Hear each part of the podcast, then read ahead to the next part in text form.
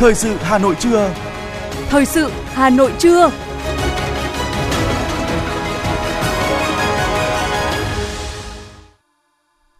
Kính chào và cảm ơn quý vị thính giả đang nghe chương trình thời sự của Đài Phát thanh Truyền hình Hà Nội. Chương trình trưa nay, thứ sáu ngày 17 tháng 2 năm 2023 sẽ chuyển tới quý vị một số nội dung chính sau đây.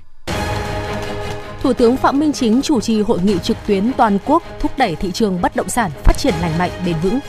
Việt Nam đứng thứ hai châu Á về hàng xuất khẩu đi Mỹ. Hà Nội phân luồng tạm thời rác thải sinh hoạt trên địa bàn các huyện, vận chuyển về khu liên hợp xử lý chất thải Nam Sơn, huyện Sóc Sơn. Số ca mắc sốt xuất huyết tại Hà Nội giảm nhưng vẫn gấp 11 lần so với cùng kỳ năm ngoái. Trong phần tin thế giới có những tin chính như sau. Trận động đất tại Thổ Nhĩ Kỳ có thể gây thiệt hại kinh tế 9,4 tỷ đô la Mỹ, tương đương 1% tổng sản phẩm quốc nội năm 2023 của nước này. Các nghị sĩ Tây Ban Nha đã đưa ra sự chấp thuận cuối cùng đối với luật cho phép người dân tự do chuyển đổi giới tính từ 16 tuổi. Sau đây là nội dung chi tiết. Thưa quý vị, sáng nay, Thủ tướng Phạm Minh Chính chủ trì hội nghị trực tuyến toàn quốc thúc đẩy thị trường bất động sản phát triển lành mạnh bền vững. Hội nghị có sự tham gia của lãnh đạo các bộ ngành trung ương. Chủ tịch Ủy ban nhân dân các tỉnh thành phố, cộng đồng doanh nghiệp, các hiệp hội bất động sản và các chuyên gia tham dự tại điểm cầu Hà Nội có Chủ tịch Ủy ban nhân dân thành phố Trần Sĩ Thanh. Diễn ra trong bối cảnh thị trường bất động sản đang rơi vào khủng hoảng, thống kê cho thấy năm 2022 có tới 1.200 doanh nghiệp bất động sản giải thể, tăng 38,7% so với năm 2021. Hội nghị được tổ chức thể hiện sự quan tâm của chính phủ, thủ tướng chính phủ đối với lĩnh vực quan trọng này nhằm đánh giá thực trạng của thị trường bất động sản, những khó khăn, vướng mắc, đề xuất giải pháp đối với lĩnh vực bất động sản và các lĩnh vực liên quan để thúc đẩy thị trường bất động sản tiếp tục phát triển lành mạnh, bền vững. Tại phiên họp chính phủ thường kỳ ngày 2 tháng 2, Thủ tướng Phạm Minh Chính yêu cầu các đơn vị liên quan tiếp tục tháo gỡ khó khăn cho thị trường bất động sản, xác định đây là nút thắt cần giải quyết để tháo gỡ khó khăn cho nhiều lĩnh vực liên quan như trái phiếu doanh nghiệp, Trước đó, cuối tháng 1 năm 2023, Thủ tướng ký chỉ thị số 03 yêu cầu Ngân hàng Nhà nước ra soát, có biện pháp phù hợp tháo gỡ khó khăn về tín dụng bất động sản đối với cả doanh nghiệp bất động sản và người mua, thúc đẩy phát triển các dự án bất động sản hiệu quả, cơ cấu lại và phát triển thị trường bất động sản, xử lý nợ xấu, trái phiếu doanh nghiệp bất động sản, phát triển nhà ở xã hội, nhà ở cho công nhân. Bộ Tài chính vừa trình chính phủ dự thảo nghị định sửa đổi bổ sung một số điều nghị định 65 về chào bán giao dịch trái phiếu doanh nghiệp riêng lẻ. Theo đó, trường hợp doanh nghiệp không thể thanh toán gốc và lãi trái phiếu bằng tiền, có thể đàm phán với nhà đầu tư để thanh toán bằng tài sản khác như sản phẩm bất động sản theo nguyên tắc tuân thủ quy định của pháp luật dân sự, pháp luật chuyên ngành, pháp luật có liên quan và phải được người sở hữu trái phiếu chấp thuận. Cùng với đó, dự thảo cũng đề xuất cho phép các trái phiếu đã phát hành trước đây còn dư nợ được đàm phán để thay đổi kỳ hạn của trái phiếu, thời gian tối đa là 2 năm. Thưa quý vị và các bạn, trong sáng hôm nay, Chính phủ tổ chức hội nghị tháo gỡ khó khăn cho thị trường bất động sản. Trước đó, Chính phủ cũng yêu cầu Ngân hàng Nhà nước tìm giải pháp tiếp tục tháo gỡ khó khăn về tín dụng bất động sản. Bộ Xây dựng khẩn trương giả soát, đề xuất các biện pháp đồng bộ tháo gỡ. Trước những khó khăn vướng mắc của thị trường bất động sản, Thủ tướng Chính phủ nhiều lần yêu cầu các bộ ngành địa phương phải xác định đây là nút thắt cần sớm giải quyết để tháo gỡ khó khăn cho nhiều lĩnh vực khác. Bởi bất động sản tắc là tắc nhiều dòng tiền có liên quan và ảnh hưởng tới các ngành sản xuất khác cũng như các vấn đề an sinh xã hội. Theo Bộ Xây dựng, hoạt động của doanh nghiệp bất động sản gặp rất nhiều khó khăn do khó tiếp cận nguồn vốn, lãi suất, tỷ giá ngoại tệ, giá cả nguyên vật liệu đầu vào tăng – sự chưa đồng bộ thống nhất trong các quy định thủ tục về đầu tư, đất đai, kinh doanh bất động sản, nhà ở, thuế, khiến người dân và doanh nghiệp như vướng vào ma trận thủ tục. Ông Vũ Văn Thành, Chủ tịch Hội đồng Quản trị Công ty Cổ phần Tập đoàn VN Group và anh Nguyễn Đức Long, Công ty Bất động sản Mê Linh nói. Hệ thống pháp luật uh, liên quan đến bất động sản Việt Nam nó nó chưa được đồng bộ. Mặc dù các cơ quan quản lý nhà nước, các cơ quan chủ quản cũng đã rất cố gắng rồi, nhưng mà ở đâu đó nó vẫn còn trồng chéo, đâu có nó vẫn còn đá nhau. Đâu có nó nó nó nó nó nó, nó chưa thống nhất. Vì vậy trong quá trình mà áp dụng các quy định pháp luật mà hướng dẫn như vậy thì doanh nghiệp đi làm nó rất là khó. Về cái thời gian phê duyệt à, về pháp lý dự án tức là nó rất là lâu. Thứ nhất là về một trên 500 này và chủ trương đầu tư này và giấy phép xây dựng. Nhiều ý kiến cho rằng vấn đề cần tháo gỡ hiện nay là tín dụng không chỉ ở doanh nghiệp mà chính bản thân người mua nhà cũng cần được tiếp cận nguồn vốn với mức lãi suất hợp lý. Đến lúc vay thì các ngân hàng bảo không có tiền, không không có zoom, hết zoom. Thế là cuối cùng bản thân tôi là phải đi tìm sang các ngân hàng nhỏ hơn, các ngân hàng nhỏ hơn. Thì thế là, là lúc đấy họ bắt đầu cho tôi vay một cái lãi suất rất là cao. Thứ nhất là đứng góc độ về uh, tập đoàn Hưng Thịnh cũng như là Hưng Thịnh Land thì đề xuất là chúng ta đề xuất là phía ngân hàng và các bộ ngành uh, xem xét về cái việc nới lỏng room. Vậy thì chúng ta có cái giải pháp gì để có thể giúp cho các doanh nghiệp bất động sản uh, có thể hoàn thành được các cái nghĩa vụ với lại các cái nhà đầu tư. Chúng ta cũng cần phải xem xét uh, trong cái việc quản lý chặt chẽ tín dụng đấy vẫn uh, những cái lĩnh vực nào, những cái hoạt động nào cần phải uh, bơm vào để cho nó kích hoạt cái cái hoạt động kinh tế chứ nếu không thì chúng ta cho dừng hẳn và tất cả không hoạt động nữa thì nó sẽ lại làm tê liệt toàn bộ các hoạt động kinh tế và các cái hoạt động xã hội khác. Có thể nói, không chỉ doanh nghiệp bất động sản mà rất nhiều lĩnh vực ngành nghề liên quan khác cũng đang kỳ vọng vào các nút thắt khiến bất động sản đóng băng hiện nay sẽ được tháo gỡ để tác động lan tỏa đến cả nền kinh tế.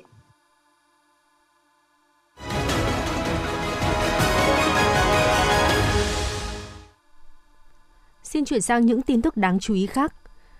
Theo thống kê của Hiệp hội Doanh nghiệp Hoa Kỳ, năm 2022, sản lượng hàng hóa xuất khẩu sang Mỹ qua hệ thống cảng biển Việt Nam đứng thứ hai trong khu vực châu Á chỉ sau Trung Quốc. Việt Nam hiện có khoảng 25 tuyến vận tải đi Mỹ, chủ yếu tập trung ở hai bến cảng nước sâu là Cái Mép, Thị Vải tại Bà Rịa Vũng Tàu và Lạch huyện Hải Phòng. Việc kết nối trực tiếp các tuyến vận tải đi Mỹ đã giúp rút ngắn 1 phần 3 thời gian di chuyển. Cùng với đó, chi phí xếp dỡ, dịch vụ hàng hải cạnh tranh cũng tạo lợi thế để hàng hóa qua cảng biển tăng trưởng.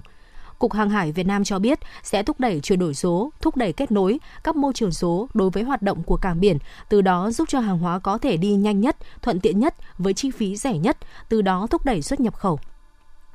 Tổ chức đánh giá tín dụng Moody cho biết lạm phát đã đi qua đỉnh ở hầu hết các nền kinh tế châu Á Thái Bình Dương và đang theo xu hướng giảm dần, trong đó có thông tin cụ thể về trường hợp của Việt Nam. Nguyên nhân chính hạ nhiệt lạm phát ở khu vực châu Á là do giá dầu thế giới đã giảm khá nhiều từ đỉnh và giá lương thực thực phẩm cũng đã đi xuống. Về trường hợp của Việt Nam, lạm phát sẽ đạt đỉnh trong quý 1 năm nay và sau đó giảm dần. Hiện nay, nhiều yếu tố tác động đến lạm phát ở Việt Nam như giá thực phẩm, giá nhiên liệu, đồ dùng gia đình và chi phí xây dựng. Sắp tới khi có những thay đổi về giá điện, việc kiểm soát lạm phát sẽ cần lưu tâm hơn. Khoảng 57.000 ảnh tư liệu lịch sử thuộc quyền sở hữu của Viện Hàn Lâm Khoa học Việt Nam và hơn 10.000 ảnh của Viện Viễn Đông Bắc Cổ Pháp đã được trích dẫn cụ thể, cho phép xem trực tuyến từ mọi nơi. Đây là những bức ảnh tư liệu được chụp trong khoảng thời gian từ đầu thế kỷ 20 cho đến những năm 1980. Mỗi ảnh đều đi kèm những chú thích với thông tin liên quan, cụ thể về nội dung, thời gian, địa điểm – Kho ảnh tư liệu của Viện Viễn Đông Bắc Cổ còn chứa các tư liệu khoa học về các di tích, các cuộc khai quật khảo cổ học, nghi lễ tôn giáo, hiện vật bảo tàng, tài liệu sao in, ảnh chụp từ không trung.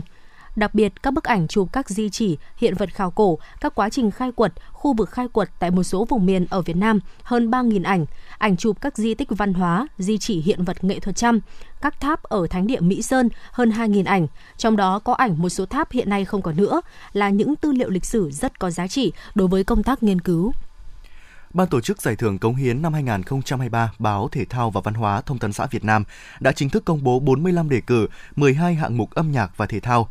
Sau 16 mùa tổ chức, ban tổ chức năm nay quyết định lật trang cống hiến bằng việc bổ sung thêm đề cử cho lĩnh vực thể thao, nâng hệ thống giải lên thành hai gồm giải cống hiến âm nhạc và giải cống hiến thể thao với logo và cúp cống hiến mới. Đặc biệt hơn là khán giả còn được trực tiếp tham gia bình chọn giải qua các cổng bình chọn công khai với 9 hạng mục âm nhạc gồm bài hát của năm, music video của năm, nghệ sĩ mới của năm, nam ca sĩ của năm, nữ ca sĩ của năm, chương trình của năm, album của năm nhà xuất bản của năm và nhạc sĩ của năm. Xin lỗi quý vị, nhà sản xuất của năm và nhạc sĩ của năm và ba hạng mục cống hiến thể thao gồm gương mặt thể thao của năm, chiến tích thể thao của năm và gương mặt trẻ thể thao của năm. Giải thưởng cống hiến do báo Thể thao và Văn hóa tổ chức hiện đã trở thành một giải thưởng uy tín, góp phần tôn vinh sự cống hiến đóng góp của các nghệ sĩ, vận động viên cho nền nghệ thuật và thể thao nước nhà. Sở Tài nguyên và Môi trường Hà Nội có thông báo phân luồng tạm thời rác thải sinh hoạt trên địa bàn các huyện, vận chuyển về khu liên hợp xử lý chất thải Nam Sơn, huyện Sóc Sơn. Cụ thể, hai huyện Hoài Đức, Đan Phượng sẽ thực hiện vận chuyển một phần rác thải khoảng 100 tấn một ngày về xử lý tại nhà máy xử lý chất thải Xuân Sơn của Hợp tác xã Thành Công tại thị xã Sơn Tây. Các huyện khác như Ba Vì, Thạch Thất, Phúc Thọ, thị xã Sơn Tây và khối lượng rác còn lại của huyện Hoài Đức, Đan Phượng khoảng 693 tấn sẽ được vận chuyển lên khu liên hợp xử lý chất thải Nam Sơn, huyện Sóc Sơn. Sở Tài nguyên và Môi trường yêu cầu các đơn vị vận chuyển rác thải sinh hoạt trên địa bàn các huyện lập đăng ký danh sách xe vận chuyển và bảo đảm vệ sinh phương tiện, không để phát tán mùi, nước ra môi trường trong quá trình vận chuyển. Đối với lượng rác thải sinh hoạt tồn lưu ở các điểm tập kết, điểm trung chuyển trên địa bàn các huyện, thị xã, Sở Tài nguyên và Môi trường đề nghị các đơn vị chủ động thực hiện các biện pháp phun thuốc khử khuẩn, rắc vôi bột, bảo đảm vệ sinh môi trường, hạn chế gây ô nhiễm, ảnh hưởng đến cuộc sống của người dân. Đã hai tháng nay, người dân chặn đường ngăn xe chở rác vận chuyển vào khu xử lý rác thải Xuân Sơn đã khiến hàng chục nghìn tấn rác tại 13 huyện thị xã ngoại thành của thành phố Hà Nội bị ùn ứ. Cục Hàng không Việt Nam vừa ban hành kế hoạch triển khai xác thực sinh chắc học khi công dân làm thủ tục đi máy bay. Giải pháp xác thực sinh chắc học trên căn cước công dân gắn chip theo Cục Hàng không nhằm giảm thời gian làm thủ tục đi máy bay với hành khách, đảm bảo chính xác, ngăn chặn khách sử dụng giấy tờ giả đi máy bay. Giải pháp cũng nhằm sàng lọc các đối tượng bị cấm bay, bị truy nã. Trước mắt trong quý 1 2023 sẽ triển khai thí điểm xác thực sinh chắc học khi công dân làm thủ tục đi máy bay. Đầu quý 2 sẽ báo cáo Bộ Giao thông Vận tải tổ chức sơ kết để chuẩn hóa quy trình, các đề xuất liên quan. Với kế hoạch trên, thời gian tới, khách đi máy bay sẽ được kiểm tra đối chiếu sinh chắc học trên căn cước công dân gắn chip kết hợp với thiết bị nhận diện khuôn mặt, vân tay. Ngày 16 tháng 2, Cục Cảnh sát Giao thông Bộ Công an đã yêu cầu đơn vị phụ trách tuyến tuyển cử tổ công tác tới hiện trường làm việc tới cờ với công an địa phương và đơn vị quản lý tuyến cao tốc Hà Nội Ninh Bình làm rõ việc một xe ô tô bị ném đá vỡ kính lái khi di chuyển tốc độ khoảng 100 km/h. Thông tin ban đầu, khoảng 20 giờ 45 ngày 15 tháng 2, một người đàn ông trú tại Thái Nguyên điều khiển ô tô lưu thông trên cao tốc Hà Nội Ninh Bình hướng từ Ninh Bình về Hà Nội. Khi đến km 226 cao tốc Hà Nội Ninh Bình thì bất ngờ bị đối tượng ném đá trên cầu vượt vào kính xe. Viên đá nặng gần 1 kg xuyên qua kính lái, làm vỡ gương chiếu hậu và rơi vào ghế sau ô tô. Lái xe cho biết, thời điểm xảy ra sự việc, trên xe có một người khác đang ngồi ghế phụ phía trước, may mắn không ai bị thương. Sau khi sự việc xảy ra, lái xe đã bình tĩnh đánh lái vào làn khẩn cấp và gọi cứu hộ. Từ 0 giờ đến 4 giờ ngày 17 tháng 2, các đơn vị thực hiện việc rào chắn phân luồng để kiểm định nhằm đánh giá mức độ hư hại của cầu Nhật Tân sau 8 năm đi vào hoạt động. Các phương tiện qua hướng qua cầu hướng ra ngoại thành Hà Nội phải chuyển hướng sang cầu Thăng Long. Sở Giao thông Vận tải Hà Nội sẽ cấm toàn bộ các phương tiện giao thông lưu thông trên cầu Nhật Tân hướng từ Võ Chí Công đi Võ Nguyên Giáp. Chiều ngược lại các phương tiện lưu thông bình thường, thời gian cấm từ ờ, uh, 0 giờ đến 4 giờ sáng hôm sau. Trong hai ngày 21 và 22 tháng 2, Đối với hướng các phương tiện đi từ Võ Nguyên Giáp, Võ Chí Công, lực lượng chức năng sẽ tổ chức cấm xe phân luồng giao thông thành từng đợt, mỗi lần cấm xe vào khoảng 40 đến 50 phút để thử tải, sau đó tiến hành thông xe. Thưa quý vị và các bạn, thực hiện năm an toàn giao thông, bảo đảm trật tự an toàn giao thông, trật tự đô thị và triển khai chuyên đề nồng độ cồn trên địa bàn quận Thanh Xuân năm 2023, các lực lượng chức năng quận Thanh Xuân đang có sự vào cuộc quyết liệt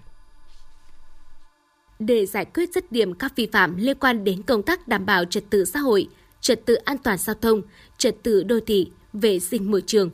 kiên quyết xóa bỏ các tụ điểm có tính chất phức tạp, ảnh hưởng xấu đến đời sống nhân dân trên địa bàn,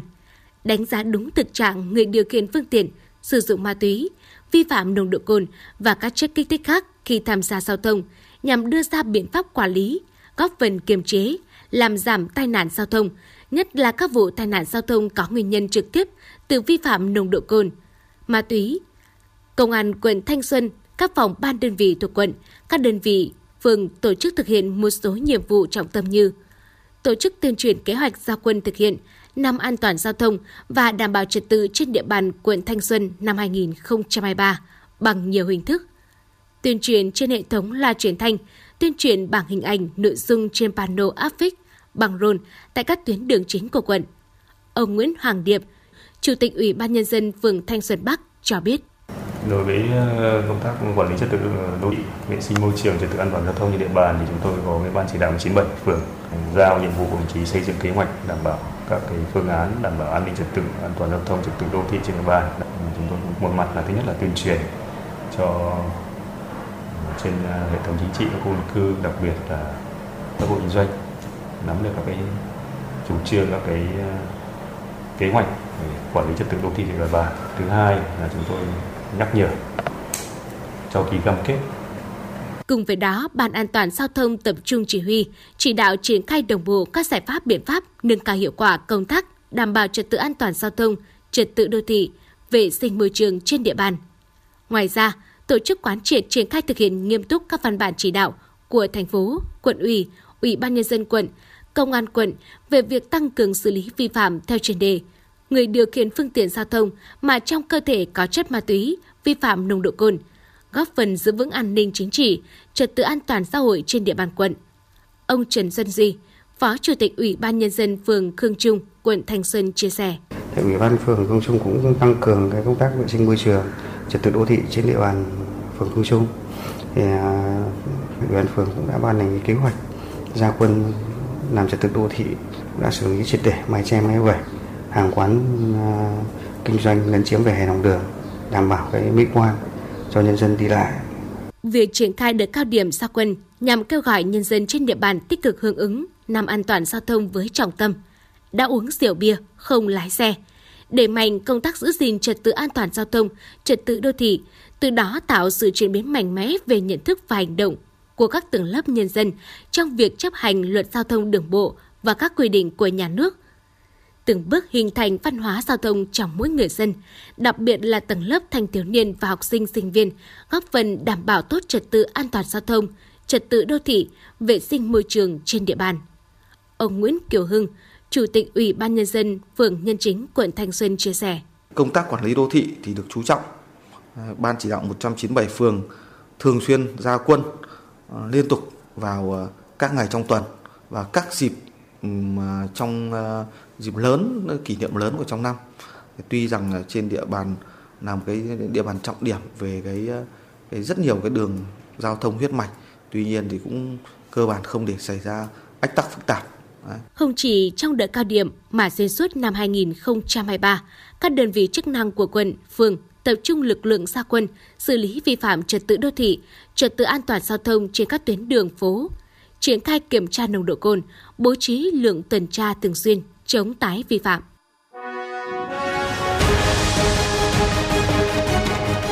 Thời sự Hà Nội, nhanh, chính xác, tương tác cao. Thời sự Hà Nội, nhanh, chính xác, tương tác cao.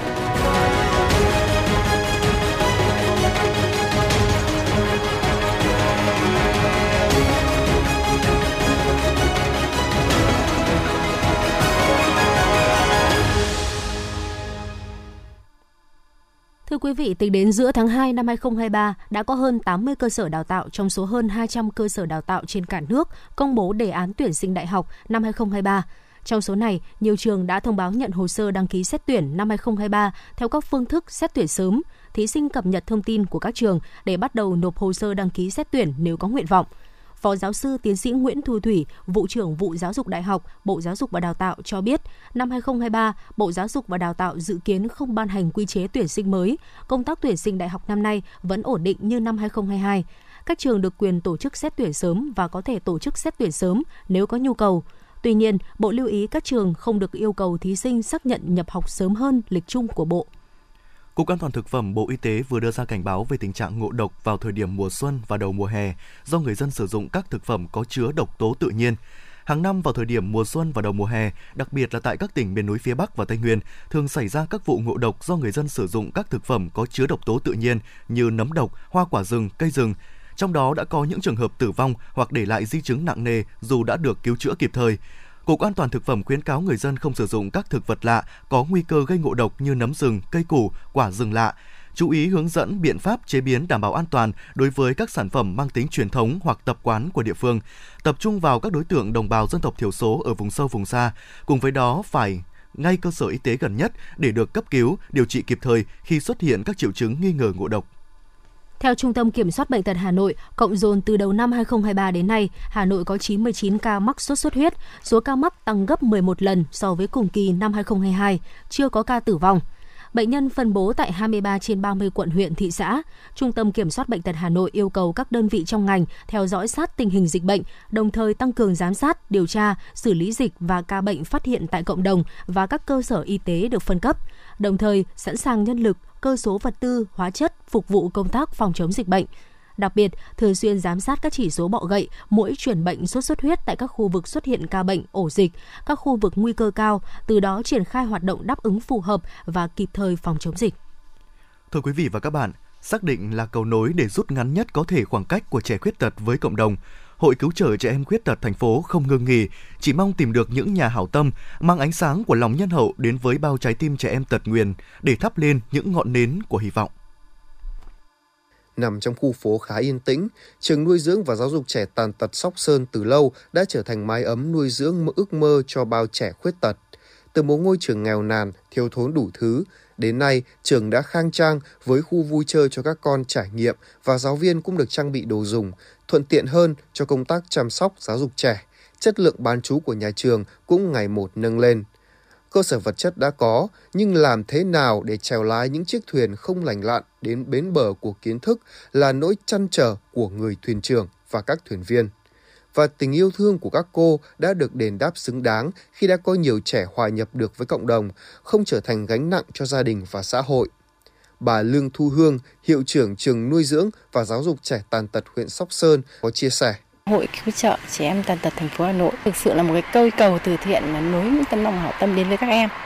Đấy, hội đưa các nhà hảo tâm ví dụ như là tổ một tổ chức phi chính phủ Mỹ đến xây dựng cho nhà trường một cái dãy nhà trị giá 60.000 đô hay hội đưa những tổ chức của tổ chức Đôn Sa Bỉ đến hỗ trợ cho nhà trường những phòng thư viện viện thiết bị phòng thư viện và những cái hoạt động tài trợ nhân dịp lễ Tết cho các con giúp các con có những kỹ năng sống tốt hơn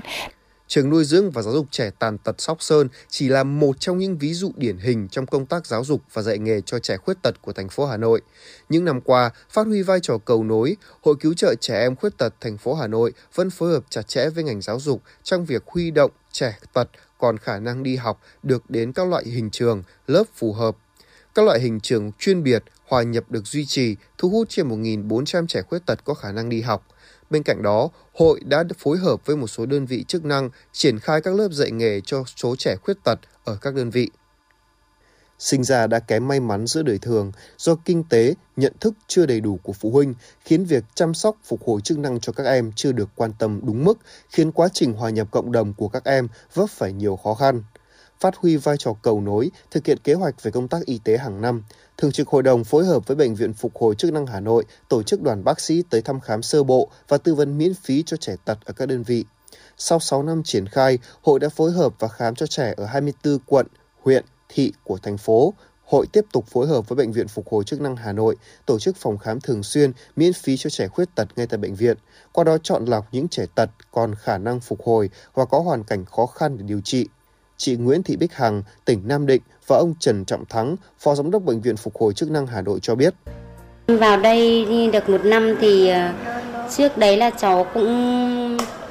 chưa đứng bám vị được ạ. Thì em vào đây thì cháu bám vị, cháu đi men được rồi ạ. Khi vào đây học môn hoạt động thì cháu chưa biết mặc áo cởi áo. Thì vào đây các cô cũng dạy cho cháu mặc được áo rồi ạ, mặc được áo cởi được áo rồi ạ. Chúng tôi sẽ tiếp tục À, vấn đề là đó là đi khám sàng lọc à, trẻ khuyết tật trong cộng đồng. Và ngoài khám sàng lọc ra thì à, sẽ điều trị các cháu nào có thể đưa, đưa điều trị được để các cháu giảm cái khuyết tật trong uh, trong cuộc sống. Để đưa cháu có thể tái hòa nhập xã hội thì là sẽ cố gắng làm tối đa để làm được đấy. Ngoài ra bệnh viện uh, có thêm đó là làm những cái tờ uh, quảng cáo tờ khuyến cáo người dân để phát hiện trẻ bị những khuyết tật sớm nhất có thể và người ta sẽ biết cách là chăm sóc trẻ như thế nào và đưa trẻ đi đến đâu để điều trị cho trẻ tốt hơn. Cùng với việc duy trì các hoạt động chăm sóc sức khỏe trẻ khuyết tật nhằm động viên các em học sinh khuyết tật khó khăn thiệt thòi, Thường trực Hội vận động được nhiều nguồn tài trợ, tổ chức và tham dự các hoạt động thăm hỏi, tặng quà động viên trẻ em khuyết tật các dịp lễ, Tết và các ngày kỷ niệm. Hàng năm, Thường trực hội đến tham dự hoạt động và tặng quà cho 60 đến 70 lượt đơn vị với số lượng 2.000 xuất quà cho trẻ em khuyết tật, ước tính trên 500 đến 600 triệu đồng. Với những nỗ lực, lợi ích mang lại từ các hoạt động từ thiện dành cho những người có hoàn cảnh khó khăn, phần thưởng huân chương lao động hạng 3 của Thủ tướng Chính phủ có lẽ là phần thưởng xứng đáng nhất cho những con người đã già nhưng không già này. 20 năm cũng chính là sự khởi đầu, là sự khởi nguồn của sức mạnh mới với những thành công mới trong việc hỗ trợ các em khuyết tật vươn lên hoàn cảnh và số phận, mang lại niềm tin yêu vào cuộc sống, hòa nhập với cộng đồng.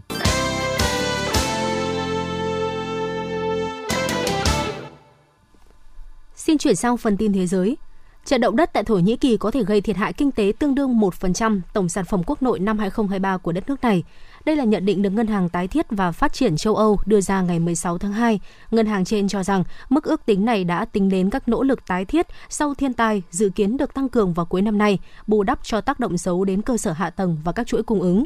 Cơ quan này cũng cho biết trận động đất ảnh hưởng đến nhiều vùng sản xuất nông nghiệp quy mô lớn và những khu vực có ngành công nghiệp nhẹ, do đó có tác động hạn chế đến các lĩnh vực khác. Bộ Quốc phòng Hàn Quốc đã công bố sách trắng quốc phòng năm 2022. Sách trắng nhấn mạnh nỗ lực của Hàn Quốc nhằm bảo đảm khả năng của hệ thống ba trục, gồm các biện pháp trừng phạt quy mô lớn, tấn công phủ đầu và nâng cấp hệ thống phòng thủ tên lửa và phòng không. Sách trắng nêu rõ, định hướng của Hàn Quốc là xây dựng quân đội thông minh hơn dựa trên các công nghệ tiên tiến. Sách trắng nhận định Triều Tiên hiện sở hữu khoảng 70 kg plutoni và có nhiều tên lửa mới. Theo tài liệu này, Triều Tiên tiếp tục phát triển các tên lửa đạn đạo sử dụng nhiên liệu rắn với độ chính xác cao hơn và năng lực cải tiến nhằm tránh bị đánh chặn. Về quan hệ với Nhật Bản, sách trắng xác định đây là láng giềng gần gũi, chia sẻ các giá trị chung. Đây là lần đầu tiên kể từ năm 2018, sách trắng quốc phòng của Hàn Quốc sử dụng cụm từ láng giềng gần gũi khi đề cập đến Nhật Bản.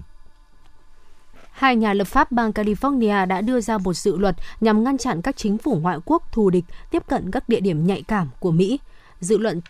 dự luật cho miễn trừ bất kỳ vùng đất nào được chính phủ nước ngoài nắm giữ trước ngày 1 tháng 1 năm 2024 và không mâu thuẫn với các nghĩa vụ theo hiệp ước mà chính quyền Mỹ đã ký kết. Đây không phải là nỗ lực đầu tiên của cơ quan lập pháp California đưa ra nhằm cấm các chính phủ ngoại quốc sở hữu tài sản tại bang này. Năm ngoái, các nhà lập pháp bang này đã thông qua dự luật SB 1084 ngăn cản các chính phủ ngoại quốc sở hữu đất nông nghiệp ở California. Hiện California cũng đang xem xét các dự luật lưỡng đảng để ngăn cấm ứng dụng TikTok thuộc sở hữu của công ty Trung Quốc ByteDance trên điện thoại di động của chính quyền bang này. Thưa quý vị, các nước Liên minh châu Âu EU đã nhất trí loại bỏ dần các biện pháp phòng chống dịch COVID-19 đối với khách du lịch Trung Quốc. Theo Thụy Điển, quốc gia hiện đang giữ chức chủ tịch luân phiên Hội đồng EU. Các chuyên gia y tế từ 27 quốc gia thành viên EU hôm 16 tháng 2 đã nhất trí bắt đầu từ cuối tháng 2 sẽ chấm dứt yêu cầu có kết quả xét nghiệm COVID âm tính trước khi khởi hành đối với khách du lịch từ Trung Quốc và kể từ giữa tháng 3 cũng sẽ ngừng xét nghiệm ngẫu nhiên đối với khách du lịch Trung Quốc tới châu Âu.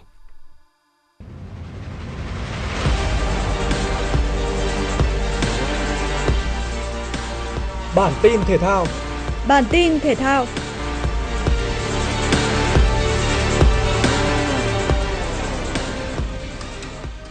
Ông 23. Cụ thể cầu thủ này bị cấm thi đấu 3 trận và phải nộp phạt 15 triệu đồng, căn cứ vào khoản 1 điều 39 quy định về kỷ luật của Liên đoàn bóng đá Việt Nam về hành vi xâm phạm thân thể. Án phạt nguội bắt nguồn từ việc Văn Toản có pha vào bóng quyết liệt trên mức cần thiết đối với tiền vệ Hoàng Đức. Dù phạm lỗi nguy hiểm, nhưng Văn Toản chỉ bị nhận thẻ vàng từ trọng tài Nguyễn Viết Duẩn.